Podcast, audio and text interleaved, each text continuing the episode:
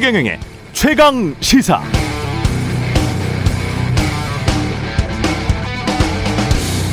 네, 순전히 미국 시각으로 보자면 미국이 지금 필요로 하는 것은 양질의 일자리입니다. 한국 대기업들의 미국 투자가 꼭 필요하죠. 좀 장기로 보면 중국의 IT 굴기를 누르는 것, 한국, 타이완, 미국의 반도체 포함해서 IT 동맹도 필요할 겁니다. 순전히 한국 시각으로 보자면 한국이 지금 필요로 하는 것은 백신입니다. 더 많은 백신 확보를 통해서 조속히 집단 면역을 이뤄서 자영업 내수만 살아난다면 현재 수출 호조와 더불어서 올해 내년까지도 경제가 큰 반등세를 보일 수 있습니다.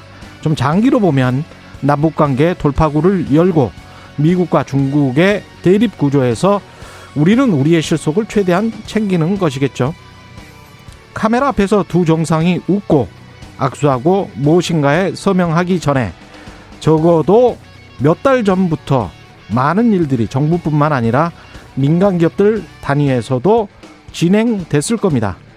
궁금하네요. 그 결과가 어떻게 나올지. 이번 대통령 방미 성과 여부가 향후 전국 흐름에도 상당한 영향을 줄 것 같습니다.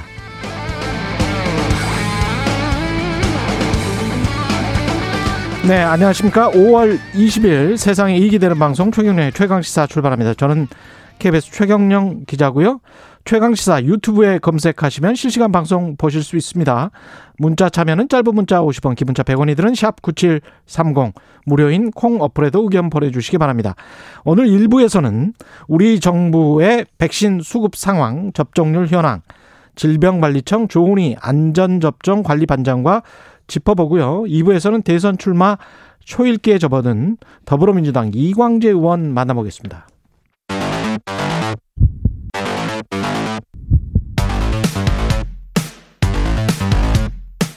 오늘 아침 가장 뜨거운 뉴스 언박싱. 자, 뉴스 언박싱 시작하겠습니다. 민동기 기자, 김민아 평론가 나와 있습니다. 안녕하십니까? 안녕하십니까? 안녕하세요. 예, 한미 정상회담 도착했죠, 문재인 대통령? 네, 워싱턴 D.C.에 도착을 했고요. 예. 잠시 뒤부터 아마 공식 일정에 들어갈 것 같은데요. 어제 이제 커트 캠벨 미 백악관 국가안전보장회의 인도태평양 조정관 서면 인터뷰가 연합뉴스하고 서면 인터뷰한 게 이게 공개가 됐는데요. 예. 몇 가지 그 의제에 대해서 얘기를 한 게 있어서 이게 많이 보도가 됐습니다. 특히 백신 스와프 문제에 대해서 미국이 코로나19와 싸우는 한국을 지원할 방법을 논의할 것이라고 확신한다, 이렇게 얘기를 했고요. 특히 아시아 백신 허브 구상과 관련해서도 미국과 한국 모두 주요한 백신 제조국이다. 양국이 백신의 글로벌 공급을 강화하기 위해 협력해야 한다, 이렇게 얘기를 했는데요. 예.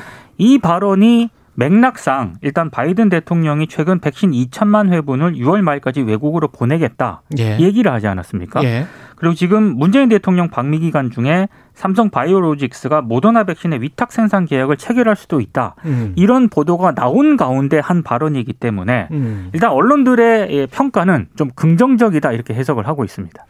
이게 백신 수합이라는 게 뭐 지난번에도 말씀드렸지만 말이 뭐 수합이지 백신을 꺼오는 거지 않습니까? 근데 백신을 좀 꺼준다 뭐 이 정도 수준에서 이제 합의가 이루어지는 것보다는, 예, 지금 말씀하신 대로 이제 일종의 백신 동맹 이런 연장선에서 사실은 모두에게 윈윈이 되는 이런 그림을 만드는 게 더 좋거든요. 가령, 예, 한국, 미국 정부에도 서로 윈윈이 되고 앞서 이제 오프닝에서 말씀하신 것처럼 여러 가지 뭐 일자리 문제나 그다음에, 예, 이제 중국에 대한 어떤 산업적인 어떤 구조의 문제 이런 것에서 손을 잡는 것 이런 것도 필요하겠지만 또 미국 제약사하고 우리의 이제 그 삼성 바이오로직스랑 SK 바이오사이언스 등의 이 회사들하고의 윈윈 구조도 사실 있습니다. 왜냐하면 여러 가지로 백신이 이제 좀 더 생산량을 많이 늘려야 되는데 그 생산량을 늘릴 수 있는 기반을 가지고 있는 국가가 사실 미국 외에 그렇게 뭐 많은 숫자가 있는 건 아니거든요. 예.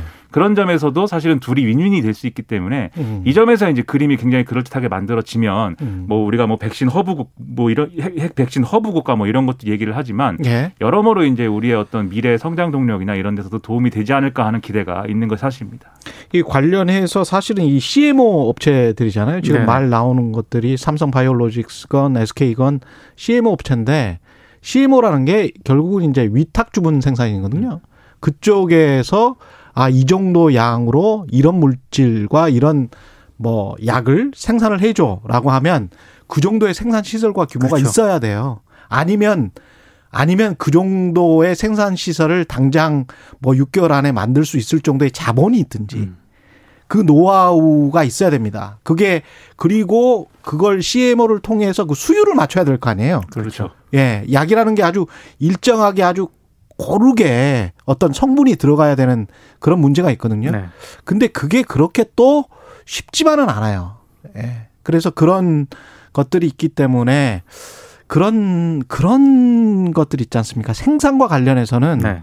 반도체도 그렇고 이 CMO와 관련해서도 삼성 바이오로직스가 갑자기 이렇게 뛰어 올랐던 것도 이런 생산은 되게 잘하는 것 같아요. 한국이. 이런 생산. 그렇죠. 아주 미세 공정에 관한 생산을 아주 잘하는 것 같아요. 예. 그렇습니다. 우리가 이제 백신도 그렇고 반도체도 그렇고 거기에 들어가는 어떤 원료 물질들, 예를 들면 지난번에 이제 일본하고 이제 그 분쟁이 있을 때도 예. 사실 뭐 에칭가스라든가 이런 것들을 국내 생산하는 방향으로 많이 이제 노력을 했지만 그런 것들은 사실은 일본이 잘 만든다. 굉장히 이제 그 순도를 높이고 뭐 이런 것에서 원천 기술이죠. 그렇죠. 예. 그리고 백신 문제에 있어서도 이제 백신의 이제 원료가 된 이런 물질들은 사실 해외에 좀 의존할 필요가 있겠지만 그걸 가지고 이제 좀 정밀한 생산을 하는 거 이런 그렇습니다. 것들은 예. 삼성이라든가 이런 기업들이 상당한 기술을 갖추고 있기 때문에 예. 그런 점에서 윈윈의 그림을 이제 좀 만들어서 예. 안보, 그다음에 지정학적인 어떤 여러 가지 경제적 산업 구조, 그다음에 여기에 더불어서 이제 코로나19 문제까지 좀 총체적인 어떤 그런 합의에 도달하는 공동성명이 나올 것인가 나올 것으로 기대를 하고 있습니다. 그다음에 이제 KBS 보도에도 나왔습니다만은 싱가포르 선언을 기본으로 만약에 할 수 있다라고 정말로 정상회담에서 한다면 이것도 굉장히 큰 의미입니다. 사실 이 커트 캠벨의 인터뷰 내용 가운데 예. 그 부분이 가장 좀 인상적이었던 것 중에 하나인데요. 예. 일단 2018년 북미 싱가포르 공동선언 위에서 외교를 통해 조율되고 실용적 접근을 하겠다 이렇게 얘기를 했어요. 그게 베이스라는 거잖아요. 그렇죠. 그런데 이 발언이 좀 의미 있는 게 굉장히 의미가 있습니다. 예. 바이든 행정부의 핵심 당국자가 싱가포르 선언을 이어가겠다라고 공식적으로 이렇게 언급을 한 것은 이번이 처음이거든요. 예. 그래서 아마 조금 진전된 그런 발언으로 보이는데, 근데 한편에서는 인터뷰 내용을 쭉 보면은요, 예. 실용적인 대북 접근법을 이 커트 캠벨 조정관이 굉장히 강조를 합니다. 예. 그 얘기는 이제 제가 봤을 때 두 가지 해석이 가능한데, 하나는 북한에 그만큼 유화적인 메시지를 전한 것이다라는 해석도 가능하지만, 예. 한쪽에서는 북한을 대화 테이블로 이끌어낼 만한 그런 카드가 좀 실질적으로 없는 것 아니냐. 그래서 실용을 강조한 것 아니냐. 이런 해석도 가능한 그런 대목입니다. 그 이제 기대와 우려가 좀 엇갈릴 수가 있는 건데요. 그렇죠. 예. 지금 이제 이 대목에 대해서는 이렇게 얘기를 한 대목이 있습니다. 이제 유엔의 대북 제재나 이런 것들은 그대로 유지를 할 것이다라고 얘기를 했기 때문에 북한이 바라는 것처럼 이제 제재 완화를 처음에 이제 어떤 테이블로 이끌어내기 위한 카드로 제시한다든지 이렇게 파격적인 수준까지는 갈 수가 없다. 예. 이런 이제 명확히 한 거지만 예. 그 전까지 우리의 그 여러 가지 이제 좀 뭐랄까요 의구심이 있었습니다. 이 바이든 행정부의 대북 정책이 오바마 시절로 돌아가는 거 아니냐. 그리고 특히 이 바이든 대통령이 트럼프 행정부 때 그 대북 합의 이런 것들에 대해서 굉장히 깎아내렸었기 때문에 싱가포르 합의를 뭐 존중한다고 얘기하더라도 일종의 이제 선언으로만 그치고 레토릭으로만 그치는 거 아니냐. 예. 이런 이제 의구심이 있었던 거거든요. 근데 그 대목에 대해서는 일단 싱가포르 합의를 존중한다라고 하는 것에 더해서 이전 정부에서 마련된 합의 위에 이제 그렇죠. 이 바이든 행정부의 노력들이 이제 구축할 것이다. 이렇게 얘기를 했기 때문에 적어도 그런 연속성이나 이런 것들을 인정했다는 점에서는 이제 상당 부분 그래도 의구심이 좀 해소된 측면이 있다. 이렇게 봐야 되겠습니다. 싱가포르 선언에서 가장 중요했던 게 한반도 비핵화와 그렇죠. 북한의 안전보장이거든요. 이 북한은 제일 두려워했던 게 이제 미국의 침공을 두려워했던 것이고. 그렇죠. 그렇죠. 근데 이제 안전보장과 한반도 비핵화를 서로 나눠 가졌단 말이죠. 네. 근데 거기 위에서부터 출발을 한다면 상당히 좋은 거죠, 사실은. 예. 그러니까는 이걸 갑자기 처음부터 다시 합의를 시작하려고 하면은 예. 말씀하신 대로 안전 보장하고 그다음에 이제 그 여러 가지 문제 제재 완화 이런 것까지 포함한 여러 가지 문제를 교환한다라고 할 때 그 교환하는 게 어느 수준에서 그러면 시작할 것이냐부터 입구와 출구가 뭐냐를 정하는 것까지 굉장히 어려운 이제 지난한 협상을 해야 되는데 그렇죠.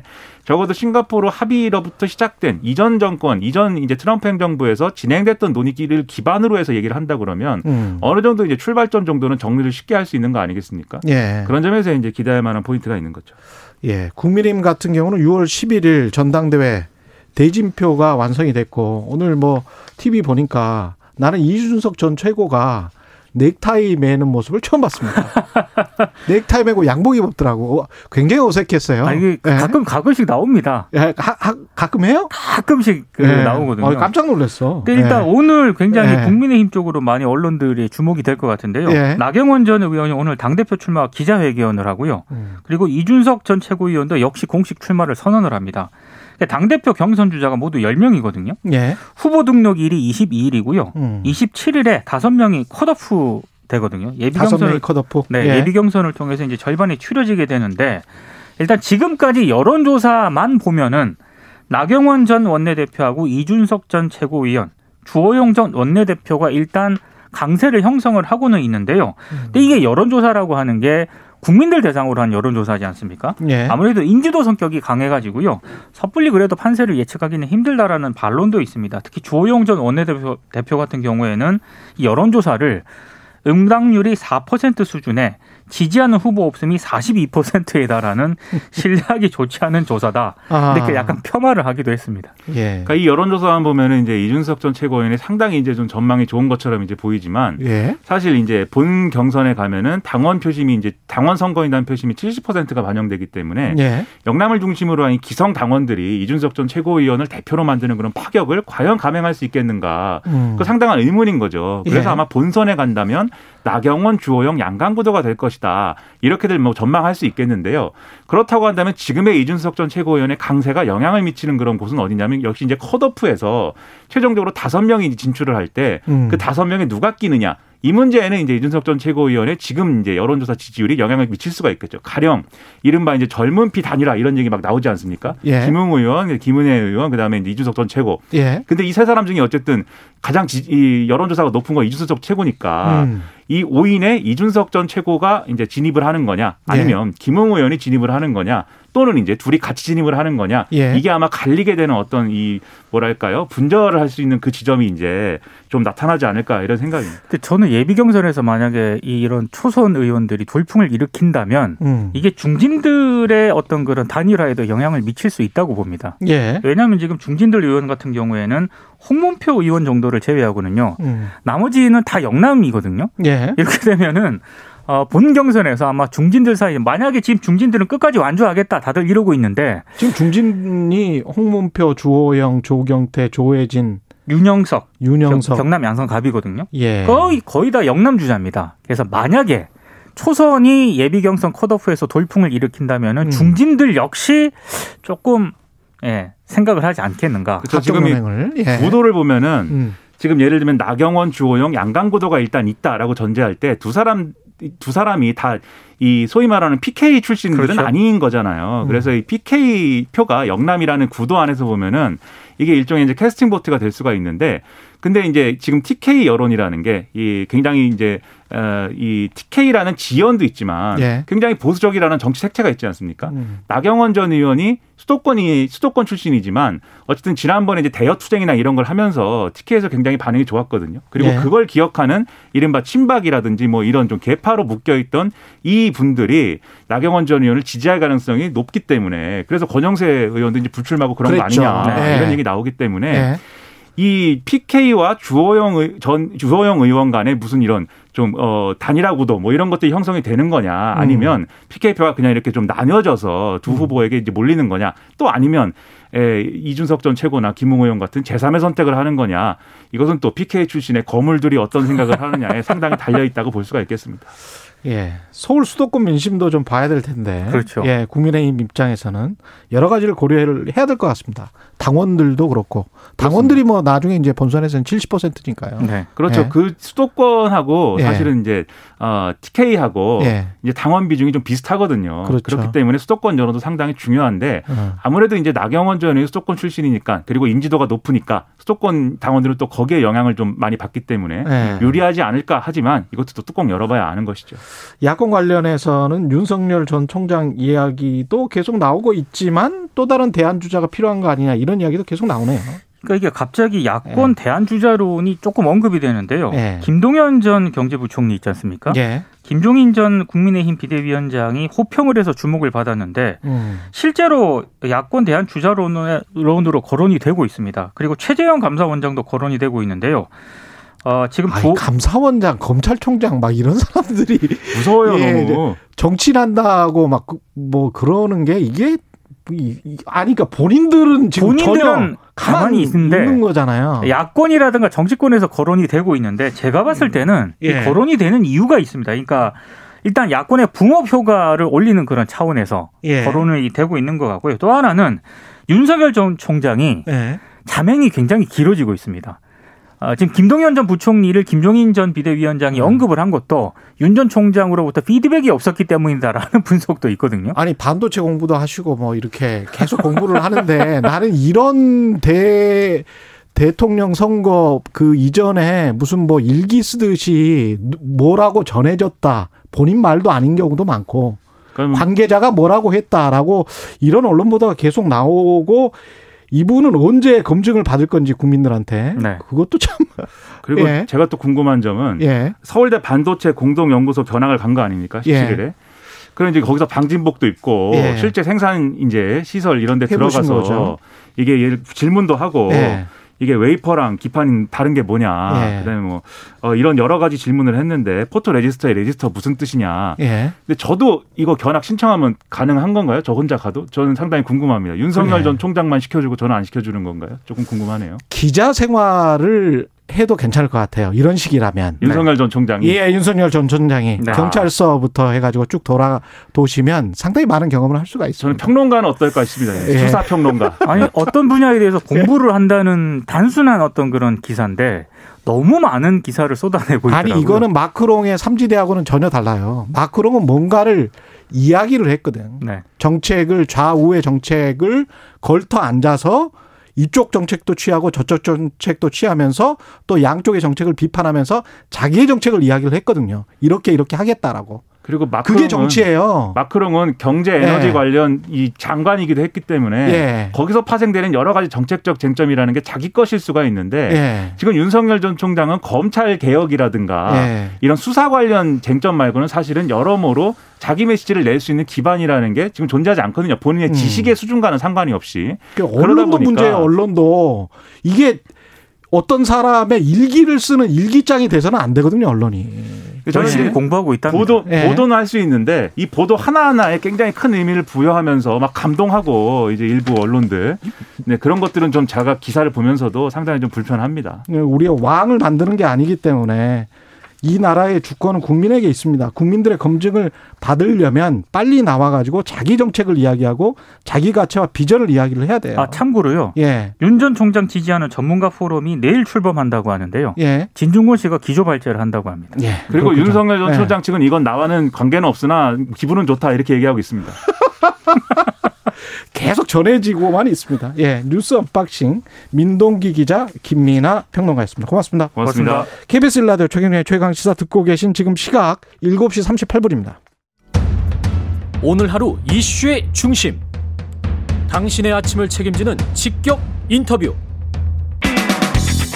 여러분은 지금 KBS 1라디오 최경영의 최강시사와 함께하고 계십니다. 예, 정부가 백신 접종하고 있지만 우리가 선진국보다 한 3개월 정도 늦었죠. 1차 접종까지 완료한 사람은 한 8% 되는 것 같고 2차 접종이 이제 완전 접종이라고 할 수 있는데 그게 전체 국민의 한 2% 조금 넘은 수준. 이런 상황에서 역시 이제 백신 접종률을 높이기 위해서 정부가 다양한 유인책을 쏟아내고 있는데요. 백신도 곧고 속속 국내에 도착하고 있습니다. 이번 주말부터는 다시 1차 접종에 속도를 낼 것으로 보입니다. 관련 상황 질병관리청 코로나19 예방접종 대응추진단 조은희 안전접종관리반장 연결돼 있습니다. 안녕하세요. 네, 안녕하세요. 예, 백신 접종률 지금 전체적으로 좀 소개를 해 주시죠. 네, 아까 좀 전에 말씀했듯이 아마 저희가 5월 19일 기준으로 아마 1차 접종이 아마 375만 9천 명으로 인구 대비 한 7.3% 정도이고 예. 아까 2차 접종을 완료한 사람도 한 100만 명을 넘어 118만 명 정도여서 아마 인구 대비 2.3%여서 아마 점차 이게 지속적으로 증가하는 추세입니다. 그 문재인 대통령도 그렇게 이야기를 했단 말이죠. 11월까지는 집단 면역이 형성될 수 있도록 하겠다. 근데 그러려면 뭐 한 국민의 한 70% 정도는 맞아야 될 것 같은데 그게 가능하겠습니까? 지금 5월 중순인데요. 네, 지금 이제 아마 그 백신이 상반기에 저희가 한 700만 정도가 아마 들어오고 현재 접종 그 백신이 들어온 순수대로는 지금 접종이 차질 없이 진행되기 때문에 아마 상반기 그리고 이제 3, 4분기에 백신이 그 계획대로 들어오게 되면 네. 아마 그 접종률은 완료할 것으로 저희들이 예상하고 있습니다. 그 시뮬레이션을 좀 해보셨을 거 아니에요? 그 하루에 네. 뭐 피크로 가장 접종률이 많을 때 그러니까 뭐 100만 명, 200만 명을 하루에 언젠가는 맞을 수 있다. 이거 우리가 다 확보를 하면 그런 어떤 시기가 언제가 될까요?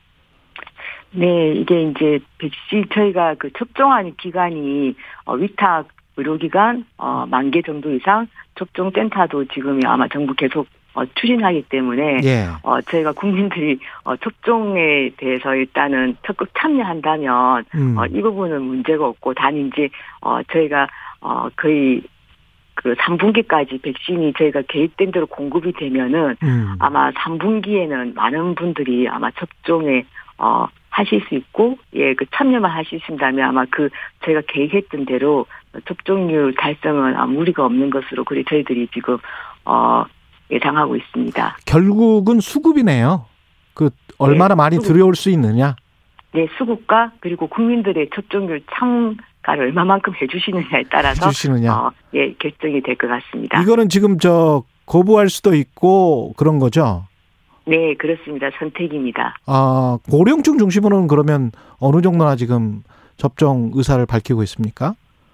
네, 이게 지금 현재 저희가 현재 60에서 64세 이제 예약률을 가지고 있는데 현재 계속 저희가 이제 그 지난해 위탁 의료기관을 통해 가지고 57부터 70에서 74세와 그리고 65세, 69세가 지금 현재 예약률이 한 62% 정도 그리고 한 65세, 69세는 한 54% 한 194만 명 정도가 사전 예약을 완료했고 아마 6월 7일부터는 아마 60에서 64세 분이 지금 계속 예약을 하고 계십니다. 그래서 현재는 한 40% 예약을 완료했는데 저희가 계속해서 이제 독려하고 여기에 대한 홍보해서 아마 이 예약률도 지금 증가할 예정으로 가고 있습니다. 그리고 이제 어르신들은 또 예약 온라인 예약이 어렵기 때문에 저희가 이제 그 보호자가 대리를 해서 예약하거나 아니면 이제 전화를 통해서 예약하는 여러 가지 예약에 대한 편의성을 계속 제공하고 있기 때문에 아마 이런 부분에 대해서는 예약과 그리고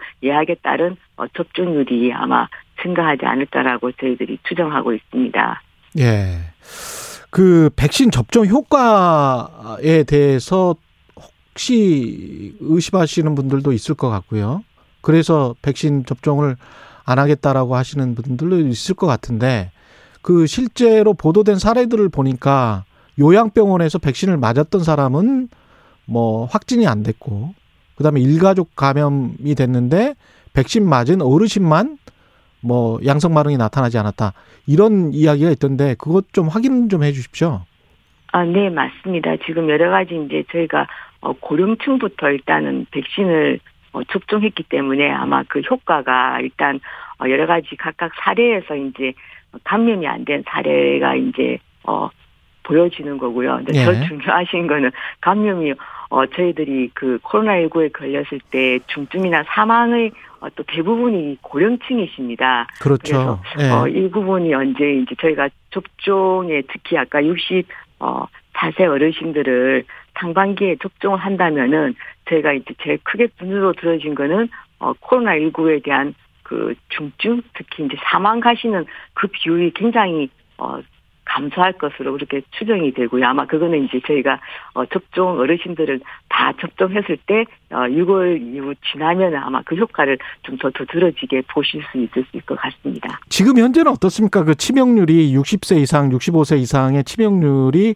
백신 접종 이후에 좀 네. 낮아지고 있습니까? 좀 보입니까? 숫자로? 네, 일단은 지금 현재 저희들이 그런 부분을 백신 효과 분석을 하게 되면 예. 당연히 일단 중증에 대한 부분이 좀 안아든 것을 보실 수가 있습니다. 예, 예. 적어도 예, 한 2분의 1 이상 감소된 것을 지금 볼 수 있습니다. 네. 예. 그 접종률 높이기 위해서 어떤 인센티브를 부여할 예정인가요? 지금 정부가? 네, 인센티브보다는 이제 그 저희가 자가격리 면제를 아마 2차 예방 접종을 한 후에 2주 경과되신 분에 대해서는 요 부분을 좀 적용할 예정이고요. 아마 그 이유가 예. 이게 코로나19의 그 예방 접종을 하면 아까 감염에 대한 그 효과, 감염될 위험이라든가 전파 위험이 낮아지기 때문에 이런 방역 완화 조치들이 이제 적용을 시킬 예정입니다. 예. 말씀하시는 도중에 아마라는 말씀이 단어가 네. 네. 아마 이 습관이신 것 같아요. 네. 예.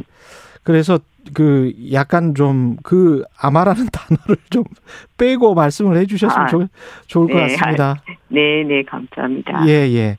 오늘 그 화이자 백신도 들어오죠? 네 그렇습니다. 예. 앞으로 수급이 확정된 것들이 있습니까? 그 막 지난주에 아스트라제네카 백신이 한 143만 회분이 아마 2차 접종을 위해서 지금 보건소 요양병원 병원급 의료기관에 지금 배송 중이고 예. 5월 17일 아시다시피 그 개별 계약된 아스트라제네카 백신 106만 8천 회분이 아마 안동 공장에서 출하되어서 지금 배송되고 있습니다. 그리고 예. 6월 첫째 주에는 아마 순차적으로 556만 5천 회분이 추가 공급이 될 예정이고요. 또한 5월 20일에는 아마 새벽에 아마 그 개별 계약된 화이자 백신이 43만 8천 회분 정도가 인천공항에 지금 도착해서 배송될 예정입니다. 현재 그 상반기 도입 예정이 한 700만 회분인데 예. 총 한 331만 2천 회분이 도입이 완료되고 나머지 368만 정도 회분도 매주 순차적으로 도입될 예정입니다. 이 관련해서 여러 가지 뉴스라고 해야 될까요? 소문이라고 해야 될까요? 이 가령 아스트라제네카 백신을 맞은 사람은 미국령 괌여행을 가지 못한다. 아, 이거는 어떤 정치인이 주장을 한 건데 이거는 사실입니까? 괌 자체가 FDA 승인된 백신 접종만만 자가격리 면제 조치를 했지만 미국 연방정부에서는 백신 요건 이런 거에 대해서 승인을 하지 않았습니다. 예. 대부분 우리나라뿐만 아니라 전 세계적으로 이거 자가 격리 해제에 대해서는 아마 그 PCR 음성 확인서 제출하고 입국하는 과정에서 다시 입국을 하고 있거든요. 예. 그래서 아스트라제네카에 대해서 만약에 차별 논란이 나올 수 있는 이런 부분들이 현재 지금 전 세계에서 쓰고 있는 백신인 중에 아스트라제네카 백신이 한 134개에서 135개국으로 접종하고 있는데 아마 전 세계적으로 제일 많이 접종하는 것으로 알고 있습니다.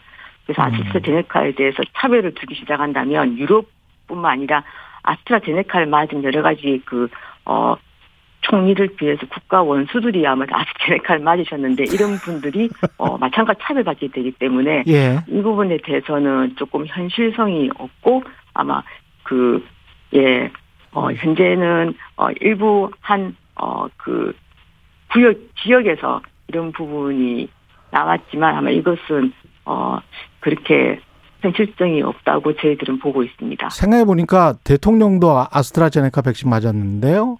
네, 그렇습니다. 그렇죠. 근데 미국에 네. 지금 가 계시죠? 예. 네, 그렇습니다. 예. 아까 그 고령층 중심으로 접종 속도를 계속 낼 예정인 것 같은데 예약률 말씀하셨습니까? 지금 현재 예약률 어느 정도 됩니까? 네, 좀 전에 말씀을 드렸지만 5월 네. 17일부터 위탁 의료기관을 통해 접종이 시작되는 한 70세, 74세 어르신은 현재 132만 9천만 명, 예약률이 한 62% 정도 되고. 예약률이 62%? 예. 65에서 69세 어르신은 164만 5천만 명으로 예약률이 한 54.7하고 55% 정도 사전 예약을 완료하였습니다. 네. 그리고 6월 7일부터 접종되는 60에서 64세 어르신들도 153만 9천만 명 정도여서 한 예약률이 약 39% 정도가 예약을 완료를 하였습니다. 그래서 예약 그 사전 예약이 6월 3일까지 계속되고 이 부분이 어르신이 직접 온라인 예약이 아니라 자녀분들이나 보호자가 대신 예약할 수도 있어서 아마 24시간 좀 편리하게 예약할 수 있도록 또 어떤 경우는 전화 예약을 할 수 있도록 계속해서 예약의 편의성을 지금 도모해서 예약률을 좀 높이고 보자 합니다. 그렇군요. 이 혹시 저 교차 접종 이야기도 나오고 있던데 이 교차 접종은 가능합니까? 아니면 정부에서 계획을 하고 있습니까? 현재 그 교차 접종 보통 저희가 2종 다른 백신으로 왔다 해서 이제 2종 접종이라는 말이 사실은 의학적 용어이긴 한데요. 예. 이런 부분에 대해서는 여러 논문이 지금 계속해서 나오고 있습니다. 뭐 네.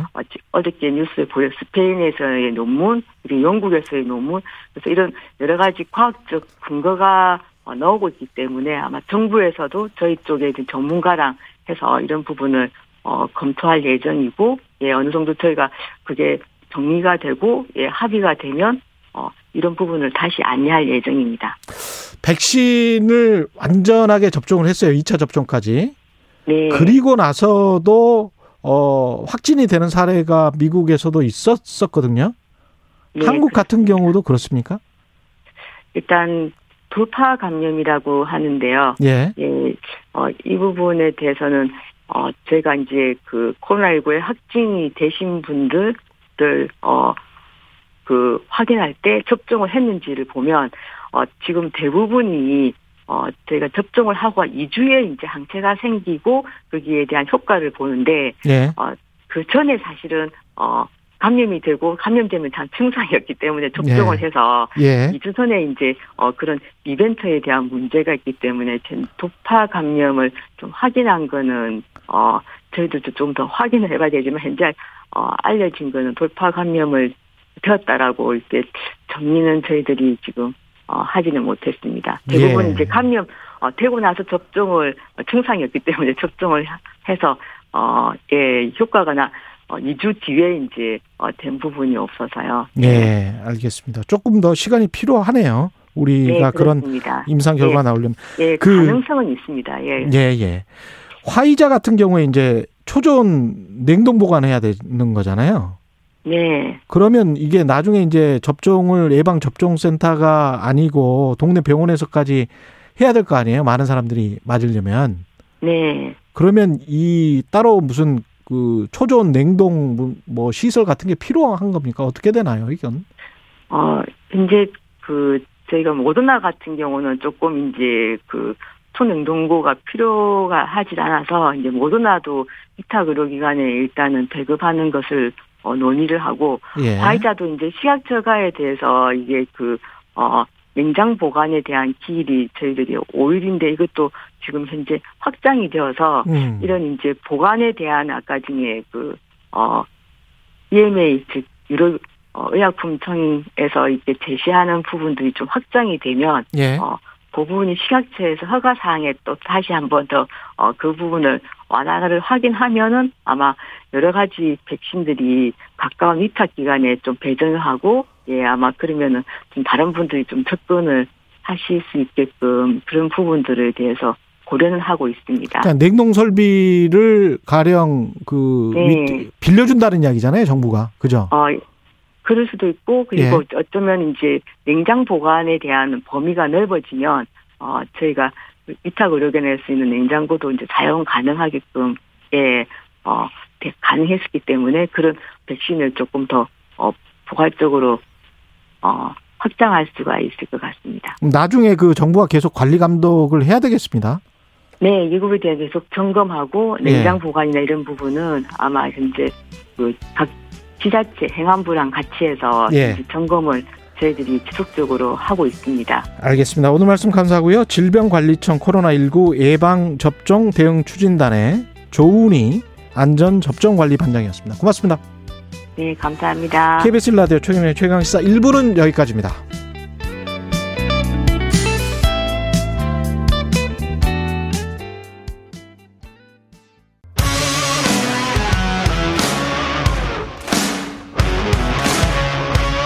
오늘 하루 이슈의 중심 최경영의 최강시사.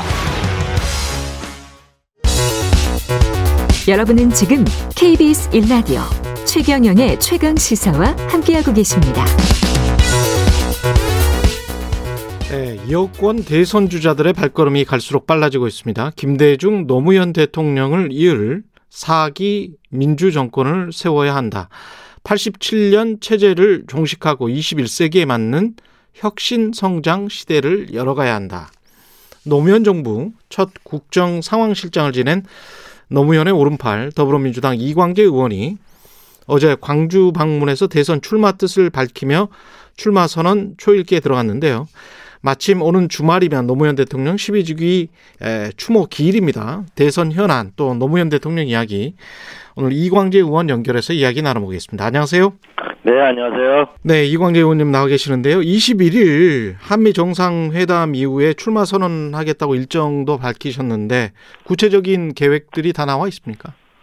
아니요, 지금 이제 마지막 많은 분들의 조언을 구하고 있는 중입니다. 근데 한미 정상회담이 좀 잘 돼서 이 백신 문제가 빨리 그리고 반도체 문제가 좀 정리가 되고, 예, 좀 당내에서도 빨리 부동산 문제를 좀 매듭을 짓고 이랬으면 좀 편할 것 같은데 어떻게 될지 모르겠습니다. 예, 스스로를 원조 친노라고 말씀하고 계시고 노무현의 정치 벤처를 재개하겠다. 이건 어떤 뜻인가요?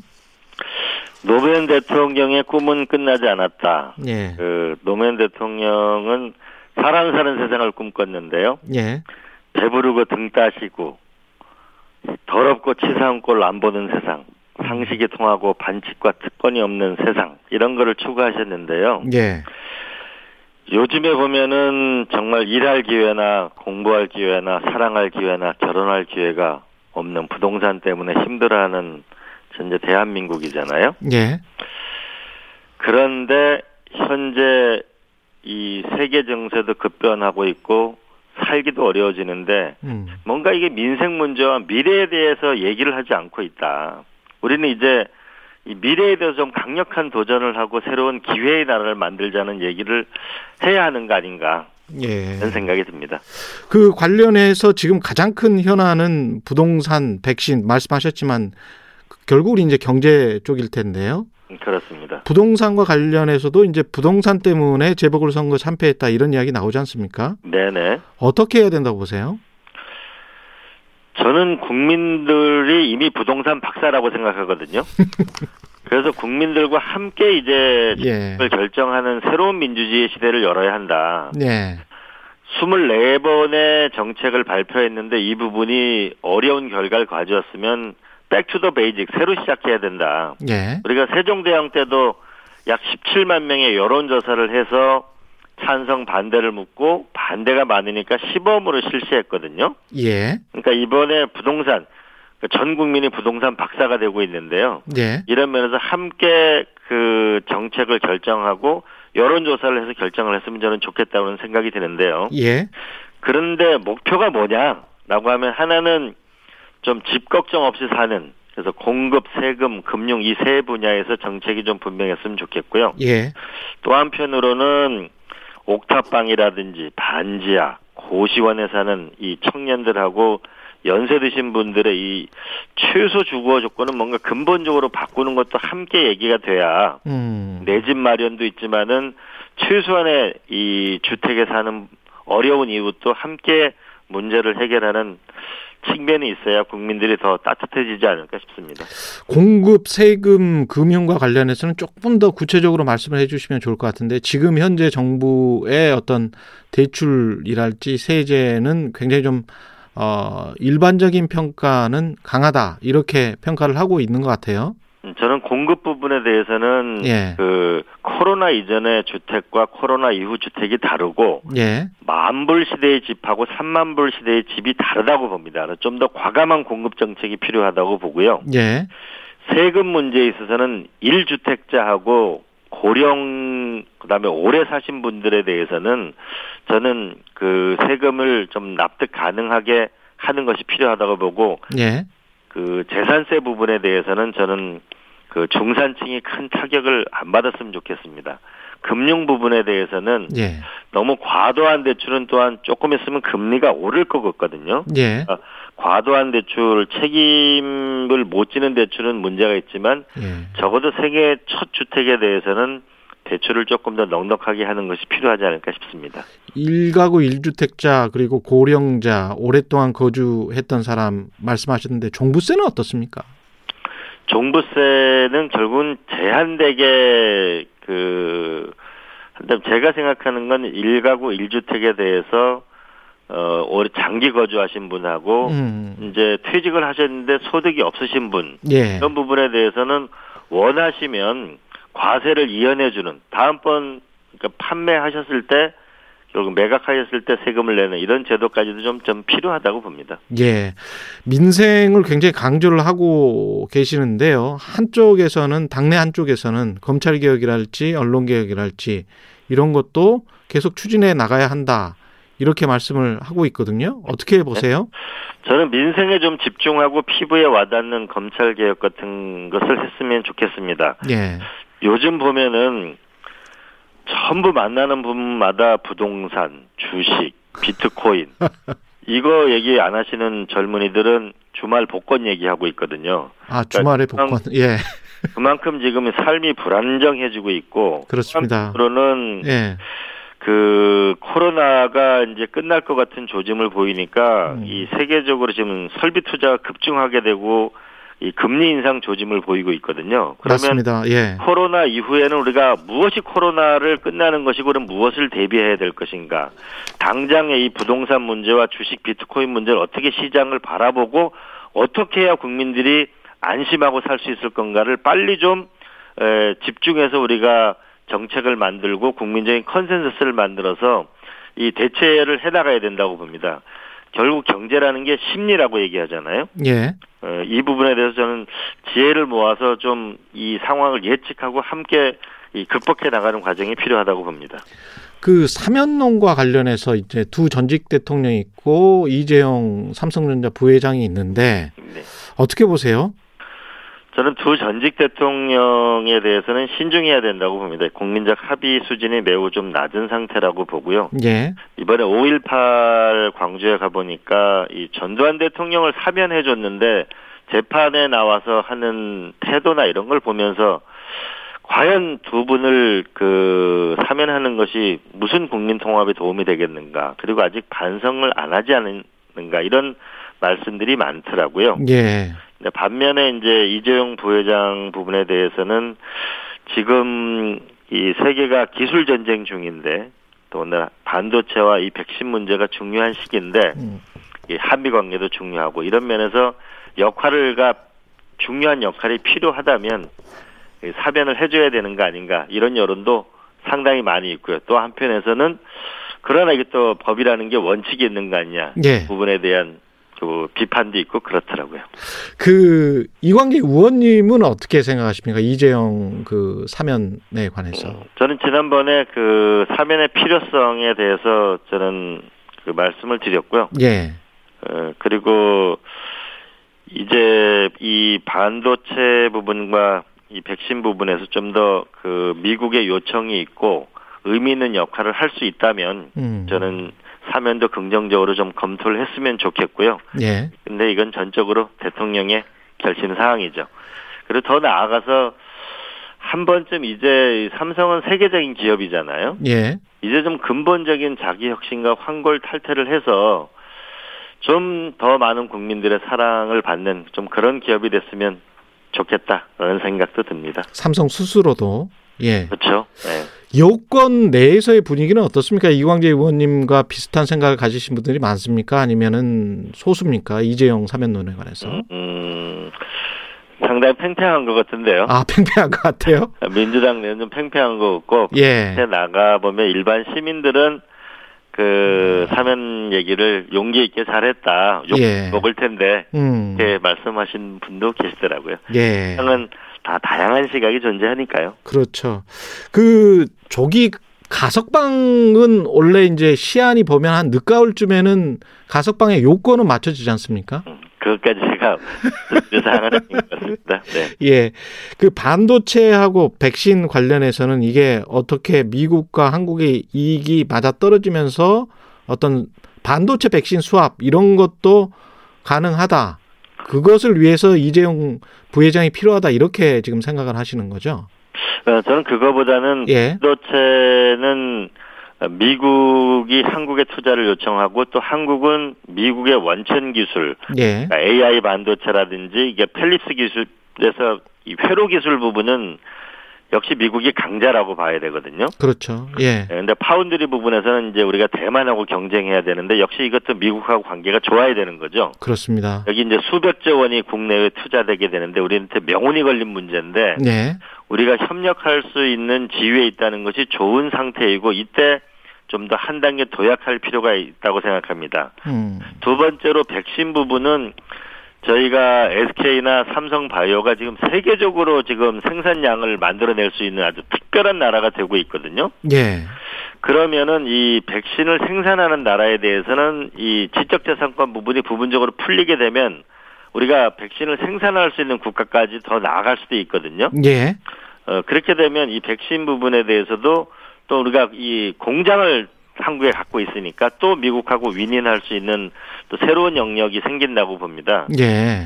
그런 면에서 그 지금 세계는 기술 전쟁이라고 하면 하나가 반도체고 하나가 백신인데 예. 이런 면에서 한국과 미국과 협력할 수 있는 좋은 토대가 마련되고 있다는 건 의미 있는 일이고 여기서 한국이 좀 확실한 역할을 해서 좀 이제 국민들이 이번 코로나를 겪으면서 정말 굉장한 자부심을 가졌잖아요. 예. 만약에 이번에 치료제나 백신이 한국에서 나왔으면 아마 한국 국민들의 사기가 아마 새끼를 찔렀을 겁니다. 아마. 그랬겠죠. 예. 예.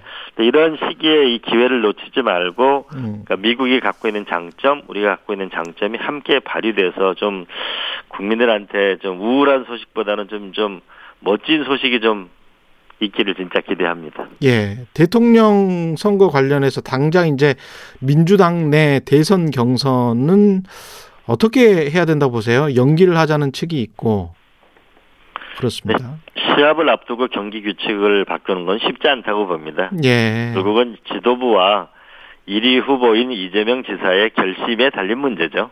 아, 지도부와 1위 후보와의 결심이다. 달린 문제죠. 예. 경기 규칙을 바꾸기 쉽지 않겠죠. 예. 그리고 경기 규칙이 그대로다라고 하면 거기에 또 응하실 생각도 당연하죠. 있고요. 예. 당연하죠. 항상 저는 정정당당할 때 미래가 있는 거라고 생각합니다. 근데 지금 현재 지지율만 놓고 보면 1강 2중 뭐 이렇게 이야기를 하잖아요. 민주당 내에서는. 그렇습니다. 예. 근데 그 2중 안에 지금 안 들어 있으신 거잖아요. 네, 저는 결국 이 지지율이라는 게 국민의 마음인데요. 예. 겸손하게 최선을 다할 생각입니다. 다만 국민 지금 미래를 이야기하는 사람이 없지 않습니까? 예. 20대, 30대가 역사의 전면에 등장하고 그러기 위해서 역동적인 50대의 리더십이 필요할 텐데요. 예. 그런 면에서 이재명 지사와 저는 경선을 하는 것이 역동적이지 않을까 싶고요. 아. 또 하나 문제는 경제인데 예. 경제에서 결국은 일자리와 복지가 핵심인데 일자리는 4차 산업혁명에 맞는 이 기술혁명을 우리가 이끌 수 있는가라는 부분에서 과연 이재명 지사하고 저하고 누가 더 잘할 수 있을까요? 또 하나는 그 외교 문제인데요. 예. 외교 문제에서 미국과 중국에서 우리가 당당한 국익을 지켜나가면서도 또 한편으로는 균형과 안정적인 외교를 만들어야 되는데 예. 그런 면에서는 이재명 지사하고 저하고 어떨까요? 마지막으로는요. 예. 이 대한민국 어떻게 보면 지금 남남 내전과 같은 거대한 분열 상황인데 이 통합을 이뤄놔야 저는 앞으로 나갈 수 있다고 보는데 그 통합의 부분에 있어서 이재명 지사와 저와 누가 더 잘할 수 있을까요? 저는 한번 국민들이 판단해 주시고 저를 도와주시면 지지도는 곧 올라가지 않을까요? 지금 말씀하신 네 가지 내용이 아마 오늘 프로그램에 나오신 이유인 것 같아요. 가장 하고 싶어 하시는 말씀을 지금 다 하신 것 같은데 다른 대권 후보들 지금 잠재적으로 윤석열 전 검찰총장 같은 경우에 이제 지지율 1, 2를 다투고 있지 않습니까? 네네. 어떻게 평가하세요? 저는 김동연 부총리 하고 교감해서 교감을 하고 계십니까? 김동연 부총리. 한국에는 아무도 미래에 대해서 얘기를 하고 있지 않은 것이 이게 한국 사회의 위기다. 예.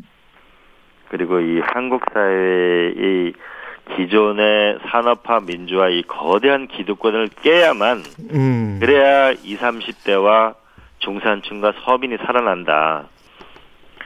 저는 그런 면에서 우리 사회가 어떤 사람 중심보다는 무엇을 해결할 건가라는 좀 강렬한 열망을 갖고 이 문제를 대처하는 게 저는 좋지 않을까 이런 생각이 저는 듭니다. 그 지지율 1위, 2위, 3위라고 하는 것은 항상 변동되는 거잖아요. 그러니까 사람으로 쏠려댕기는 건 결국은 축구공 하나를 가지고 이리저리 쏠려댕기는 축구하고 똑같습니다. 그럼 국민 여러분들께서 대한민국에 어떤 무슨 과제를 해결해야 되는가, 미래로 나가야 하는 거 아닐까요? 통합으로 가야 하는 거 아닐까요? 라는 그런 과제를 놓고 자꾸 생각하면 좀 더 쉬워지지 않을까 싶습니다. 지금 말씀하신 것 중에 두 가지 굉장히 중요한 말씀을 하셨는데 산업화 민주화의 거대한 기득권 세력을 깨야 된다. 이거는 그 민주당 내에 관한 비판도 포함되어 있는 것 같고 그다음에 김동연 전 부총리와 이 꾸준하게 어떤 교감이 있으신 것 같네요. 첫 번째는 저도 제 스스로가 민주화 운동을 했지만 저도 제가 시대에 뒤떨어진 거 아닌가 정말 매일매일이 두렵거든요. 얼마 전에 네이버의 제페토라는 데서 블랙핑크 거기서 아바타 사인회를 했는데 5천만 명이 모여서 했거든요. 지금으로는 상상할 수 없는 일이 벌어지고 있거든요. 이 새로운 기술 혁명과 20대, 30대가 저희를 바라볼 때는 낡았다고 보는 거거든요. 기술에 대한 이해와 시대에 뒤떨어졌다고 보기 때문에 저희가 지금 비판받는 거거든요. 그렇습니다. 그런 면에서 산업화와 민주화에 빛나는 업적도 있었지만 이제 다음 세대를 향한 이제 디지털과 그린, 요즘에 경영에서도 ESG가 완전히 과거에는 상상할 수 없는 가치 기준이 지금 새로운 기준이 되고 있지 않습니까? 그렇듯이 이제는 산업화 민주화를 넘어서 새로운 시대를 향한 열망을 갖는 미래를 열 때가 됐다라고 생각을 합니다. 그래서 세계의 미래를 가장 먼저 만날 수 있는 나라, 이거를 저는 인류 국민이 원하고 있는 거 아닌가라는 생각이 들고요. 김동연 부총리하고는 교감을 하고 있습니다. 그래서 김동연 전 경제부총리가 국민의힘으로 갈 일은 없을 것이다 이렇게 쓰신 거예요? 그거는 김동연 부총리 스스로도, 저는 문재인 정부 초대 부총리라고 말씀을 하셨고, 저한테 말씀하실 때도 사람이 살아가는데 신의가 중요하다라는 말씀을 하시더라고요. 그래서 어떻게 보면 김동연 부총리는 민주당이나 이광재 의원과 함께 할 수도 있다. 그런 말씀이십니까, 그러면? 그건 더 두고 봐야 될 일이죠. 알겠습니다. 결국 시대의 과제를 해결해 나가는데 결국은 정치인들이 거기에 쓰여지는 도구잖아요. 우리는 정치인들을 결국은 이 국민들을 이용해서는 안 되는 거고 결국 국민들이 정치인들을 이용하는 도구로 쓴 전 그런 세상이 와야 국민들이 편해질 거라고 생각합니다. 마지막으로요. 노무현 전 대통령 첫 국회의원 시절에 보좌관이셨고 그때 23세셨습니다. 23일이면 노무현 대통령 또 12주기인데 어떻게 보세요? 지금 노무현의 정치 벤처를 재개하겠다라고 선언하시면서 대통령 출마를 하시는 건데. 저는 노무현 대통령의 문제를 해결하는 집념 같은 것이 많이 배우게 되는데요. 반기문 총장, 유엔 사무총장 때 일이었습니다. 당시 김선일 피납 사건이 생겨가지고 반기문 외교부 장관을 쫓아내라, 사표내라. 무슨 유엔 사무총장은 온갖 비난이 쏟아졌습니다. 야당으로부터. 그때 노무현 대통령이 청와대로 저를 부르셨습니다. 그러면서 하시는 말씀이 이번 기회에 유엔 사무총장을 반기문 외교부 장관을 지키지 못하면은 유엔 사무총장은 자리는 날아간다. 욕은 내가 먹을 테니까 반기문 외교부 장관을 지켜라. 이렇게 말씀하시더라고요. 그래서 결국은 우리가 많은 얘기보다는 대통령이 욕은 먹더라도 문제를 해결하는 그런 것이 지금 대한민국의 절실한 리더십이 필요한 게 아닌가 싶고요. 노무현 대통령의 제가 처음에 말씀드렸지만 저는 요새 이거를 써놓고 있는데요. 예. 사람 사는 세상에 살아갑시다. 배부르고 등 따시고 더럽고 치사한 꼴 안 보는 세상. 상식이 통하고 반칙과 특권이 없는 세상. 너무 멋있는 말이잖아요. 이런 멋있죠. 세상 빨리 했으면 좋겠습니다. 알겠습니다. 말씀 감사하고요. 예, 고맙습니다. 오늘 여기까지 하겠습니다. 예, 감사합니다. 예, 대권 도전 앞두고 있는 더불어민주당 이광재 의원님이었습니다. 고맙습니다. 공정, 공익, 그리고 균형. 한 발짝 더 들어간다. 세상에 이익이 되는 방송. 최경영의 최강 시사.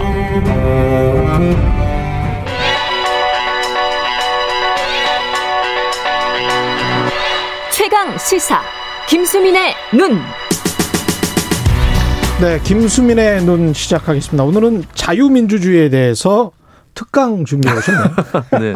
5.18 맞아서 정치권에서 여러 입장들이 나오고 있는데 윤석열 전 검찰총장 발언에 대해서 특히 논란이 많았거든요. 윤 전 총장이 예전부터 쓰던 표현이 있습니다. 자유민주주의라는 표현을 계속 쓰고 있는데 이거에 대해서 좀 그 의미가 무엇인지 이번 기회에 좀 정확하게 짚자. 자유민주주의가 뭐냐.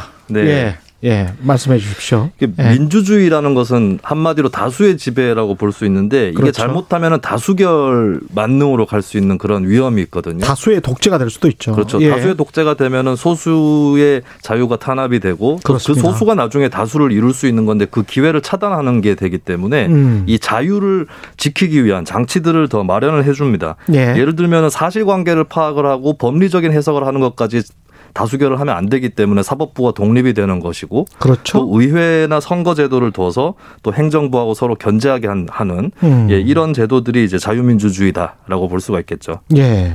근데 이제 자유민주주의라고 했을 때 최서원 씨라든지 이런 예. 사람들이 이런 얘기를 했었어요. 그때 특검 받다가 예. 이건 자유민주주의 특검이 아닙니다. 너 뭐예요? 뭐 이런 얘기를 했었거든요. 아, 네. 좀 무리하지 마세요. 비슷하지 않았어요. 그거야말로 그 여성의 목소리인데 준비를 하시면 네. 조금 더 비슷하게 여성의 목소리라 잘하셨어요. 네, 잘하셨어요. 예, 그런데 네, 예. 자유민주주의 절차에 따라서 본인도 재판을 받고 또 예. 박근혜 전 대통령도 탄핵을 받은 것이다 이렇게 볼 수 있겠습니다. 아, 그렇군요. 자유민주주의하고 민주주의하고 헛갈려하시는 분들도 많은 네. 것 같아요. 이게 굳이 그렇게 다르게 쓸 필요가 없는 측면이 있는데 예. 이게 유래가 있다면 이제 사이비 민주주의하고 분리하는 차원이 있었을 겁니다. 네, 그러니까 예. 북한이라든지 이런 쪽에서도 인민민주주의다. 우리도 민주주의다 이런 표현을 예. 썼고 그런 거에 대해서 좀 구별을 하기 위해서 어떻게 보면 냉전적인 용어였었다라고 예. 볼 수도 있는데 문제는 한국의 과거 독재 정권도 한국식 민주주의 이런 얘기를 하면서 또 자신들이 자유민주주의다라고 표현을 했었다는 거죠. 예, 박정희 근데, 정부가 그렇습니다. 이야기한 거죠. 그런데 예. 이제 독재 정권은 자유민주주의하고 연관이 있기는 커녕 예. 그 반대다라고 예. 분명하게 좀 정리를 할 수 있습니다. 그러니까 북한도 독재고 그리고 과거의 독재 정권도 독재죠. 네, 네. 그렇습니다. 그럼 민주주의가 아니죠. 네. 네. 그것과 이제 자유민주주의. 근데 요즘 들어서 그런 한 20년, 30년 동안은 또 정경련이나 이런 데서 네. 자유민주주의를 또 많이 이야기하거든요. 네, 네. 거기에도 또 특정한 어떤 이념이나 이런 게 있는 것 같습니다. 그렇습니다. 자유민주주의가 예. 민주주의의 한 일종이다라고 볼 수 있겠고 예. 근데 자유민주주의를 좀 더 폭넓게 쓰는 경우가 아직도 어느 정도 유지되는 측면이 있는데 해외에서 나온 정치 관련 서적들을 보면 자유민주주의라는 표현이 요즘에 또 등장을 하고 있거든요. 예. 그게 이제 사실 포퓰리즘 때문에 일어난 현상이다라고 그렇죠. 볼 수가 있겠습니다. 이 포퓰리즘은 예. 민주주의에서 나타나는 현상인 동시에 민주주의를 파괴하는 성격들이 있죠. 소수자를 겨냥한다던가 또 어떤 의회, 정당, 선거 이런 것들보다 는 지도자와 민중의 직접적인 접속 이런 것들을 추구하다 보니까 특히 트럼프 대통령 정권이 출범을 하면서 정치학계에서 더 경각심을 갖고 예. 포퓰리즘과 구별하기 위해서 자유민주주의라는 용어를 쓰는 그런 경우가 좀 늘고 있는 것 같습니다. 또 트럼프 대통령 지지자들, 티파티 지지자들은 오바마 대통령을 사회주의자, 나치주의자, 네네. 뭐 독재 이렇게 말하기도 했습니다. 네, 예. 그런 태도가 이제 부당하게 상대를 낙인 찍어서 하는 포퓰리즘적 공격의 일종이고 자유민주주의적인 예. 자세는 아니라고 봐야 되겠죠.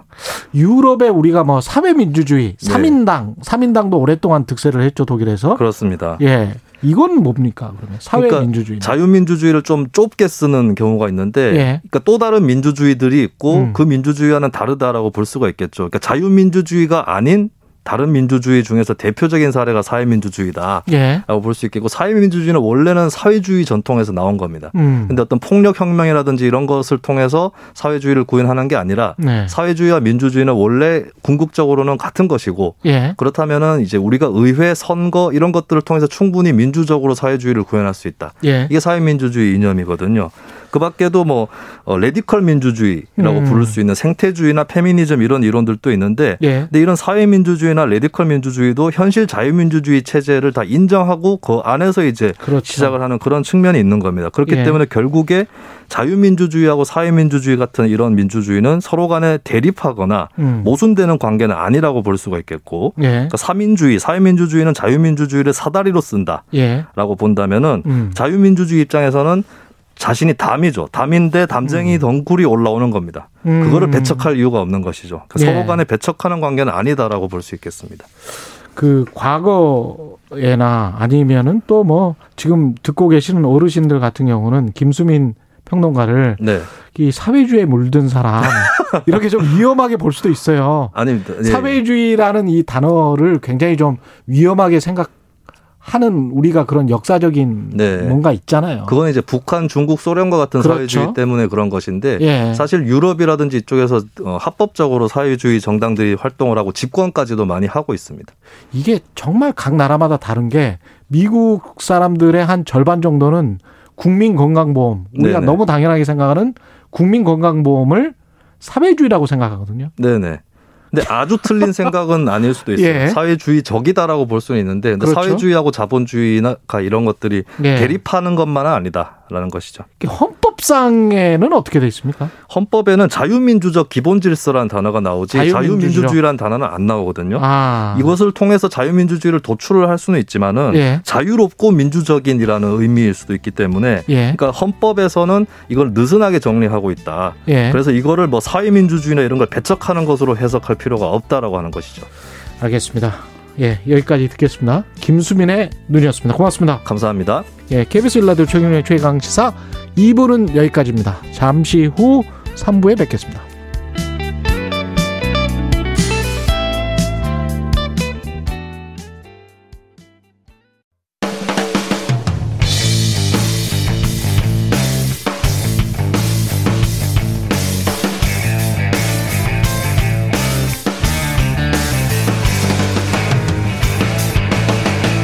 최경영의 최강 시사.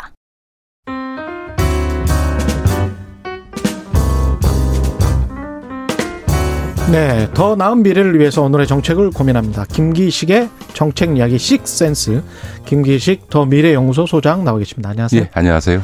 예, 가상화폐 이야기부터 가상화폐, 코인, 가상자산 뭐라고 부르든지. 네, 네. 예, 좌우지간 지금 현재 좀 많이 내려갔잖아요. 예, 제가 예. 지난 방송에서 누차 가상화폐는 반드시 폭락할 거다 이런 걸 단정적으로 말씀드렸는데요. 예. 지금 그 비트코인 대표적인 가상화폐 비트코인이 지금 고점 대비 지금 거의 50%, 40% 이상 지금 하락을 했습니다. 두 달 만에. 거의 애연이었어요. 그 방송 보신 분들 굉장히 많던데 유튜브에. 네. 예. 근데 이제 이게 그러면 이미 폭락을 하기 시작한 건데 예. 이게 끝이냐? 아, 그렇지가 않습니다. 이번 사안은 이제 예, 머스크가 이 한 발언도 계기지만 또 예. 하나는 이제 중국의 조치인데요. 예. 그러니까 2018년도에 가상화폐가 한번 또 폭락한 적이 있는데 그때도 이제 중국이 가상화폐를 전면 금지하는 조치를 취하면서 그게 계기가 된 적인데 예. 이번에도 중국이 그때의 조치를 다시 환기시키면서 민간에서의 가상화폐 사용 자체를 아예 금지시킨다. 민간에서의 가상화폐 사용 자체를 예, 금지다. 예, 예. 이제 그게 이제 그 시장에 충격을 주면서 그간에 또 불안했던 이제 이 투자 심리를 그 위축시키면서 이제 폭락 사태가 벌어진 건데요. 예. 제가 정말 우리 청취자분들께 간곡히 예. 그러나 분명하게 말씀드린데. 예. 지금 이게 끝이 아닙니다. 이게 끝이 아니다. 예, 뭐 예. 중간에 다시 조금 반등할 수 있을지 모르지만 이보다 더 큰 폭락 사태가 저는 예. 반드시 온다라고 말씀을 단정적으로 드리고요. 왜 그런 겁니까? 그러니까 가상화폐라는 이게 어떤 실체, 뭐 투자할 만한 가치가 없기 때문에. 예, 뭐 이거는 지금 실제 그 전에도 말씀드렸던 것처럼 블록체인 기술의 상용화에 따른 부가가치의 상산이 만들어지면서 지금 이 가상화폐 가치가 올라가고 있는 게 아니고요. 완전히 예. 투기판이 되고 있기 때문에 이거는 뭐 실체가 있다 없다를 넘어서서 지금 너무 거품이 크고요. 문제는 이렇게 가상화폐의 비중이 이 커지면 커질수록 오히려 각국의 그 금융당국이나 통화당국에서는 가상화폐를 규제할 필요성이 더욱 커지게 되는 거죠. 이게 그렇죠. 기존 화폐에 미치는 그러니까 결제 수단에 미치는 영향이 커지면 커질수록 규제를 안 할 수가 없으니까 중국도 지금 이번에 3년 전에 했던 조치를 다시 환기시킨 이유도 전면 금지했음에도 불구하고 이걸 사용하고 있는 이런 조짐들이 보이니까 다시 한번 경고를 한 거고요. 이미 영란은행 총재도 가상화폐에 대한 아주 강력한 입장을 내지 않았습니다. 그래서 각국의 규제 조치에 의해서도 이거는 대폭락이 예정돼 있고 시장 원리상으로도 거품은 반드시 빠지게 돼 있다. 인류 20세기 이후의 역사에서 자산 버블이 한 번이라도 안 빠져본 전례가 한 번도 없기 때문에 그대로 간 적은 없다. 그렇습니다. 그래서 반드시 빠지는데 제가 청취자들께 매우 간곡하고 단호하게 말씀드리는 거는 이렇게 폭락 사태가 왔을 때 꼭 이게 저가 매수의 기회다. 깜짝 세일이라고 생각하는 사람들도 있어요. 저가 매수의 기회니까 지금 막 들어가서 사면 다시 올라갈 때 이익을 낼 수 있다. 혹은 이미 고점 상투 잡아서 고점에 샀다가 지금 40% 손실 난 사람들은 이 시점에 추가 매수를 해서 이른바 물타기라고 하는데 그렇죠. 이후에 그 상승하게 되면 그 손해 본 거를 만회할 수 있다. 이 저가 매수니 물타기 심리에 의해서 지금 다시 들어가는 건 절대 해서는 안 된다라는 겁니다. 왜냐하면 국내만 놓고 보면요.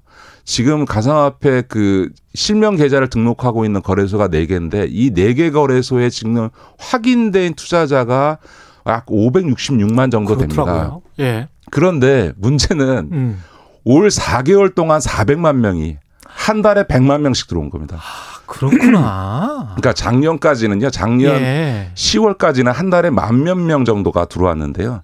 작년 11월부터 10만 명 이상씩 들어오다가 올해 1월부터 이게 30만 그다음 80만 하더니 지난 4월 달에는요. 무려 160만 명이 들어왔습니다. 이게 거래소에 원래 투자했던 분들 입장에서는 호구님 들어오셨어요. 뭐 이런. 그렇죠.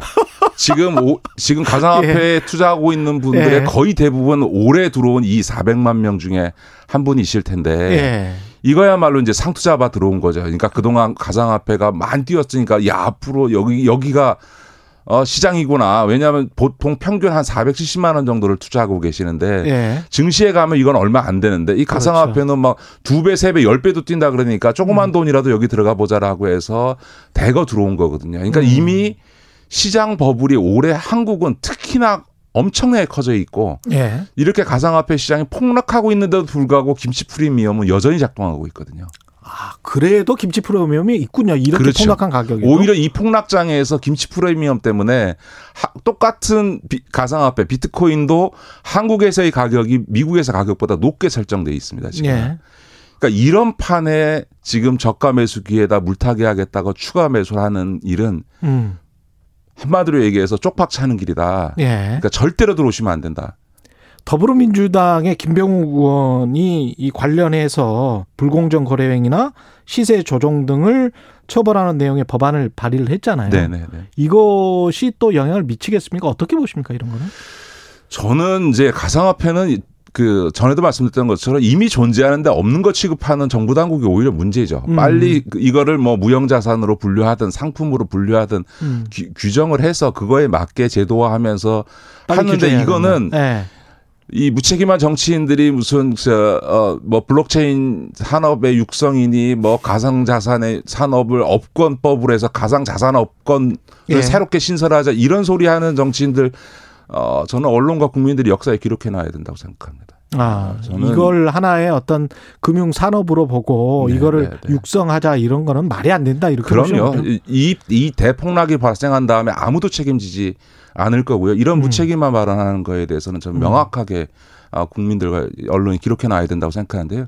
그러니까 제도화해야 되는데 그 제도화의 목적은 규제하고 이 버블을 없애고 불법 행위를 차단하기 위해서 제도하는 거지 육성하기 위해서 제도하는 거 아니다라는 점은 분명하고요. 그래서 어떻게든 자산과 상품으로 규정을 하고요. 그거에 따라서 과세는 당연히 해야 되는 게 맞고요.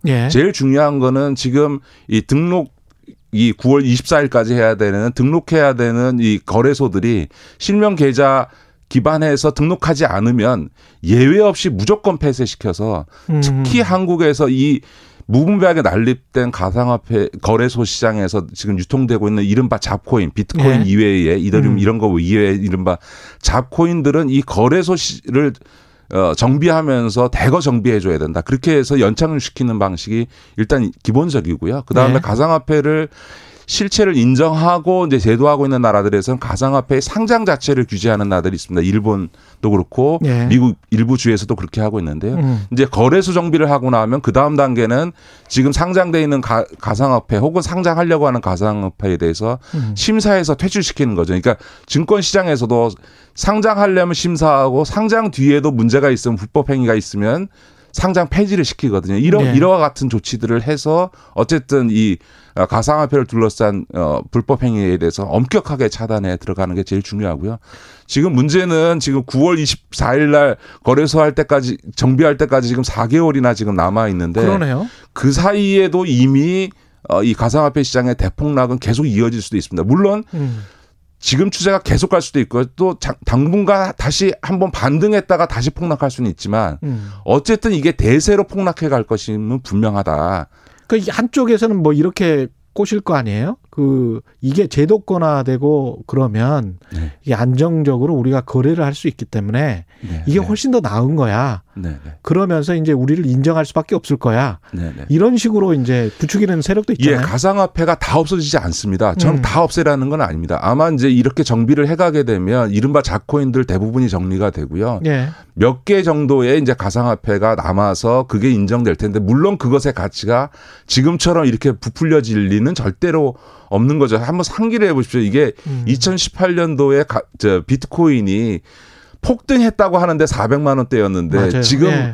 무려 8천만 원대까지 갔었으니까 20배 가까이 한 15배 가까이 뛰는 거거든요. 예. 이게 불과 3년 만에. 예. 이게 있을 수가 없는 거죠. 그 비트코인 예. 비트코인의 가치하락으로 인해서 날아간 손실액이 무려 560조인데요. 560조. 예, 두 달 사이에 560조의 시총이 날아갔는데 560조가 어느 정도냐?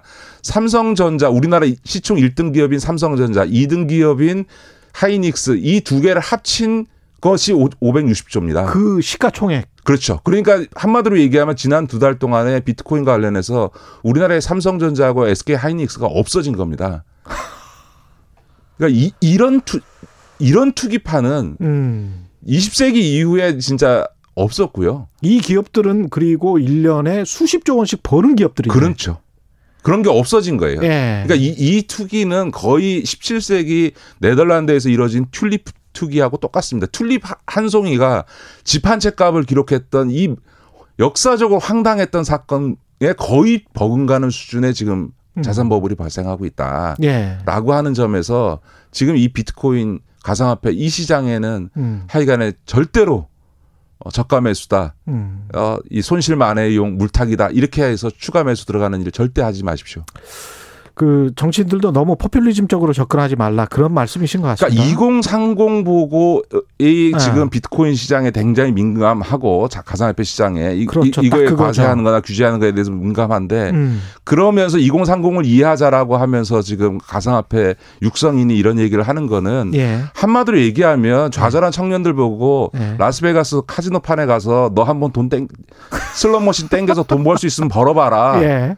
뭐 라스베가스 미국 여행상 네. 가보신 분 중에서 카지노판에서 $10, $20 갖고 하든 $100 갖고 하든 돈 버는 사람이 몇 명이나 되겠습니까? 그렇죠. 10만 명에 한 명이나 될까 말까 그렇죠. 한 일인 건데요. 네.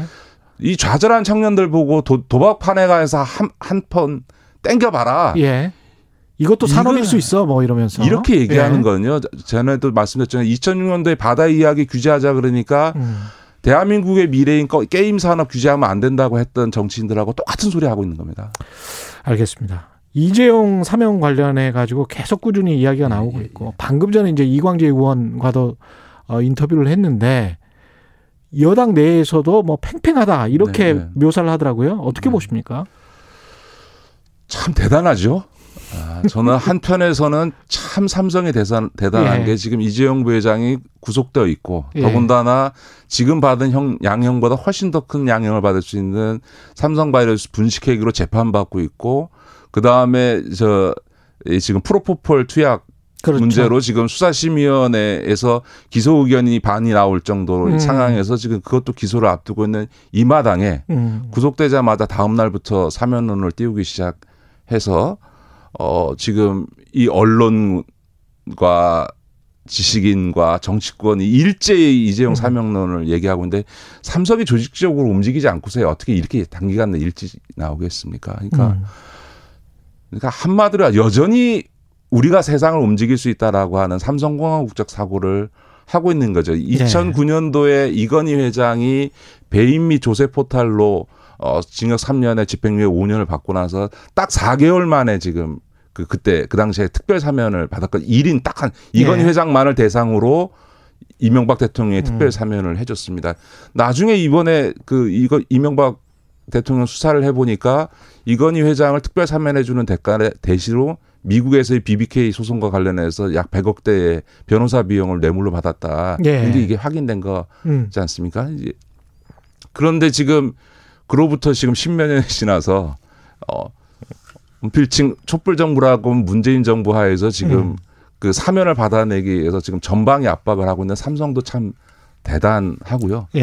또 하나는 거기에 부안해동해서 이건희 사면해 주는 게 백신도 구하고 반도체도 산업도 발전시켜서 대한민국을 구하는 길이라고 얘기하고 있는 이 언론과 지식인들과 정치인들 저는 부끄러운 줄을 모르는다. 국민들 알기를 어떻게 알길래 이러나 이런 생각이 들죠. 예. 그 관련해서 그 늦가을쯤에 이제 가석방 그 요건이 되지 않습니까? 네. 제 기억으로 소장님이 그때 아마 가석방 왜냐하면 모범수 요건을 채울 거기 때문에 아마 시나리오는 삼성 쪽에서는 그렇게 생각할 것이다 이런 말씀을 하셨던 것 같은데. 예. 그때까지 못 기다리는 거죠. 그때까지. 그래서 지금 11월까지는 못 기다리겠다. 네. 저는 백신이나 반도체 갖고 사면해 줘야 된다. 이재용이 사면해 주면은 백신 구해 올 거다라고 하는 건 진짜 속아웃을 소리인 거고요. 반도체도 메모리 쪽은 라인 하나 까는데 10조인데요. 그거는 그렇습니다. 이미 예정된 투자에 따라서 다른 거고요. 파운드리와 관련해서도 이미 투자는 예정돼 있고 하다못해 SK 시태원 회장이 SK 하이닉스가 있는데 3년 동안 징역 갔다 오는 사이에 오히려 SK 하이닉스는 성장했거든요. 그렇죠. 오너가 있느냐 없느냐 갖고 반도체 산업의 미래를 얘기하는 건 부적절하다. 더군다나 이게 무슨 이명박 대통령처럼 뭐 봐주고서는 자기가 뭘 챙기는 이런 시대가 아닌 상황에서 저는 문재인 정부하에서 특별 사면은 없다고 봅니다. 다만 특별 사면이라는 특혜가 없는 것처럼 이재용 부회장도 가석방 요건에 맞고 그다음에 성실히 수용 생활을 한다면 이재용이라고 해서 가석방 대상에서 배제할 이유는 없는 거죠. 그거는 법적인 것이다. 그러니까 법적 절차에 따라서 요건이 갖춰지고 수용 생활을 제대로 했으면 가석방 심사 대상에 올리고 거기서 통과가 되면 가석방 할 수 있는 거죠. 저도 그렇게 생각합니다. 어떤 특혜가 없어야 되지만 또 한편에서 특별 배제도 없는 거죠. 저는 그것 이외에 특별 사면을 이야기하는 거는 사법정의에 반하는다. 대통령의 사면권을 스스로 제한하겠다라고 하는 대통령 공약과도 상충된다 이렇게 봅니다. 어떻게 보면 그 논리 속에 이재용 사면 논리 속에 바이든 대통령이 여기 반도체 투자를 하면 너희들은 대신에 이재용을 사면해줘라는 그런 뉘앙스까지 담겨 있는 것 같은 좀 황당하더라고요. 그건 이제 거의 소설 쓰고 있는 거죠. 대한민국에서 이재용 부회장 삼성이지만 미국에서 이재용 부회장 삼성은 그냥 그리고 그 자본주의 나라에서 그런 식의 거래를 시도할 리가 없죠. 그렇습니다. 말씀 감사하고요. 지금까지 김기식 더 미래연구소 소장이었습니다. 고맙습니다. 네, 고맙습니다. KBS 1라디오 최경영의 최강시사 듣고 계신 지금 시각은 8시 47분으로 향하고 있습니다. 최경영의 최강시사는 여러분과 함께합니다. 짧은 문자 50원, 긴 문자 100원이 드는 샵 9730. 어플 콩과 유튜브는 무료로 참여하실 수 있습니다. 네, 중동이 심상치 않습니다. 이스라엘과 팔레스타인 간 무력 충돌 10일째 이어지고 있는데 무력 충돌인지 전쟁인지 지금 그것까지 규정하기가 좀 힘든 상황이에요. 예, 이스라엘은 폭격을 계속하고 있고 팔레스타인 하마스 측도 휴전 조건을 제의받지 못해서 대치할 수밖에 없다. 이러면서 전면전, 국지전의 가능성인데요. 예, 성일광 한국이스라엘 학회장 연결돼 있습니다. 안녕하세요. 네, 안녕하십니까. 예, 지금 일단 이 무력 충돌이 일어난 원인, 이게 지금 전쟁이라고 봐야 됩니까? 어떻게 보세요, 일단? 전쟁이라고 봐야 되겠죠. 물론, 예, 지상군이 서로, 전투군이 전투를 하고 있지는 않지만, 사실상, 하마스, 가자 지구의 하마스는 이스라엘 민간인 지역으로 계속해서 로켓을 지금까지 한 3,500발 이상을 쏘았고요. 3,500발?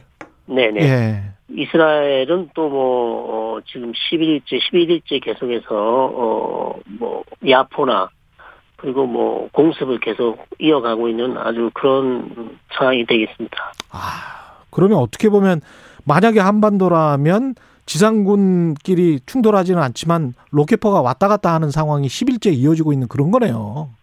네, 지금 뭐 사실상 전면전이냐 아니냐 지금 이것이 중요한 것이 아니고요. 제 생각에는 뭐 전면전이나 마찬가지다. 아. 네, 전면전이나 마찬가지고요. 예. 왜냐하면 이스라엘 같은 경우는 뭐 사용할 수 있는 모든 화력을 다 사용해서 지금 뭐 가자지구를 공격하고 있어서 예. 그래서 예, 지금 가자지구에서 높은 건물은 거의 다 무너졌다. 아, 그 정도입니까? 몇백 채의 건물 자체를 지금 공습으로 파괴를 했기 때문에. 이거는 뭐, 거의 전면전 이상이라고도 볼 수 있는 상당히 지금 힘든 상황이라고 할 수 있겠습니다. 이렇게 된 원인은 뭘까요? 아무래도 이제 장기적으로는 이스라엘 팔레스타인 문제, 즉, 우리가 잘 알고 있는 이팔 문제. 예. 예, 아주 오래된 문제지 않습니까? 그렇죠. 예, 팔레스타인 독립국가를 세워주는 것을 두고 이제 이스라엘과 팔레스타인이 협상을 계속 해왔지만, 해결책을 제시하지 못했던 것이 이제 문제의 근본적인 원인이고요. 예. 그렇다면 최근에 갑자기 이제 좀 조용했는데 2014년이 이제 마지막 충돌이었는데 예. 갑자기 이제 11일 전에 즉 지난 월요일 10일이죠. 10일부터 이렇게 양측이 충돌하게 된 이유는 역시 동예루살렘에 있는 이스라엘 정착촌 문제. 예. 그 다음에 예루살렘이 이슬람의 3대 성지 중에 하나인데 또 그중에서 상당히 중요한 곳으로 이슬람 종교의 중요한 곳으로 알려진 알악사 사원 내에 이스라엘 경찰이 들어가서 라마단 기간에 기도하고 있던 팔레스타인 주민들과 무력 충돌이 나면서 하마스가 전격적으로 예루살렘으로 로켓을 쐈죠. 예. 예, 로켓을 쏘면서 이제 충돌이 일어났습니다. 그럼 결국은 이게 뭐 추리거가 된 거는 팔레스타인 하마스의 로켓포인데 그럼에도 불구하고 이걸 유도한 게 아닌가 그런 이야기도 나오고 있고요. 이스라엘의 국내 정치로 지금 활용하고 있다 이런 비판도 나오고 있는데 어떻게 보세요? 예, 그런 비판이 이제 계속 의심이 계속 들고요. 그런 비판이 나오고 있습니다. 예. 그런 비판이 나온 가장 큰 이유는 현 나타냐후 총리가 국내 정치적으로 상당히 지금 어려운 상황에 있거든요. 예. 예, 최근, 한 달 전에 선거를 했는데 선거에서 큰 의석을 차지하지 못하고 그다음에 본인이 먼저 이스라엘의 연립 정부를 구성하려고 했지만 실패하고 예, 나타냐후에 반대하는 이제 정당들이 모여서 사실상 연립 정부를 거의 구성한 했던 상황에서 갑자기 이 충돌이 남으로써 즉 야권에서 연립 정부 구성하는 것이 사실상 물 건너갔습니다. 예. 그러면서 이제 전국이 갑자기 나타냐후 총리에게 유리해졌고, 그래서 그런 점을 들어서 이제 이런 분석들이 나오는데요. 처음부터 나타냐후 총리가 하마스를 자극해서 전쟁을 해야겠다 이렇게는 볼 수는 없지만, 예.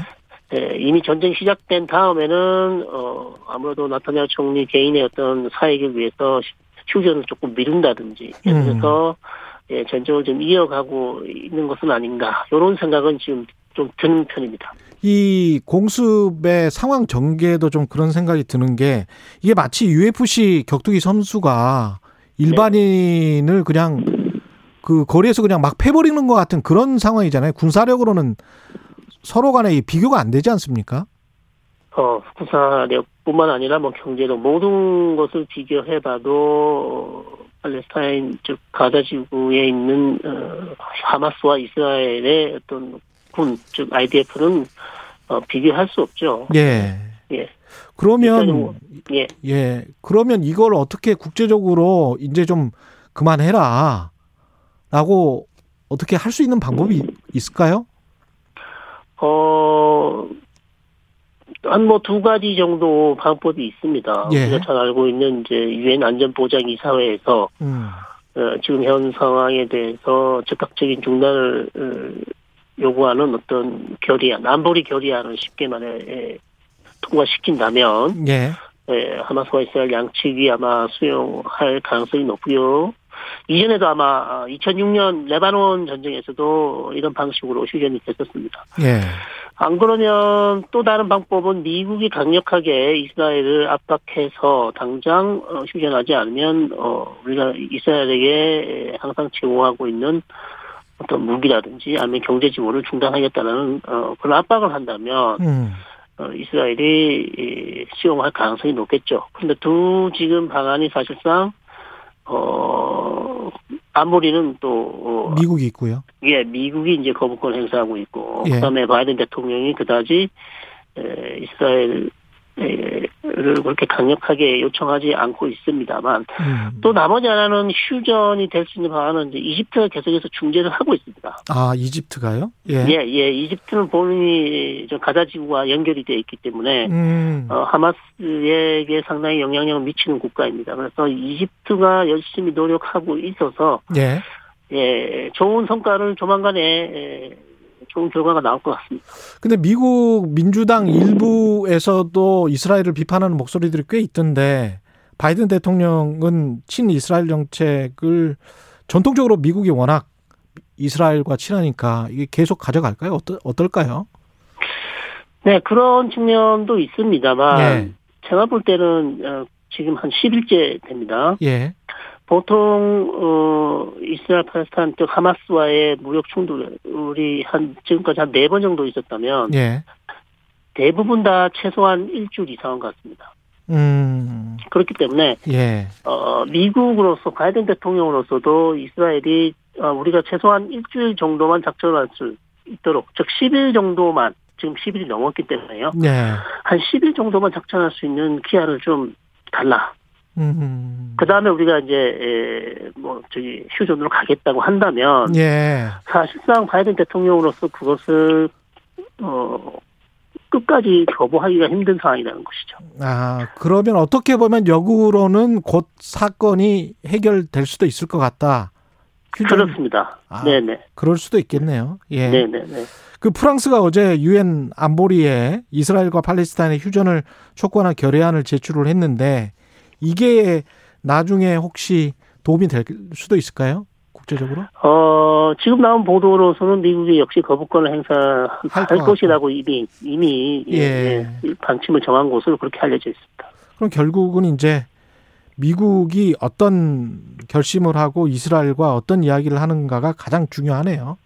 네, 그렇습니다. 미국의 입장이 역시 중동 정책에 특히 이팔 문제에 상당히 중요한 요인이 결정 요인이 되고 있습니다. 아니면 그 아까 말씀하신 것처럼 이집트의 중재로 하마스가 거의 뭐 항복하다시피 하는 그런 상황. 네, 그렇습니다. 그래서 지금 나온 보도로는 뭐 현지 시간으로 오늘 새벽에 아마 6시를 기해서 휴전이 되지 않을 그런 보도가 있었는데.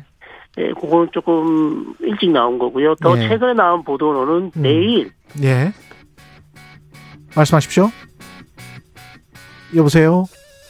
내일 오후를 위해서 휴전이 되지 않을까 그렇게 생각이 됩니다. 예, 오늘 말씀 감사합니다. 지금까지 성일광 한국 이스라엘 학계장이었습니다. 고맙습니다. 고맙습니다.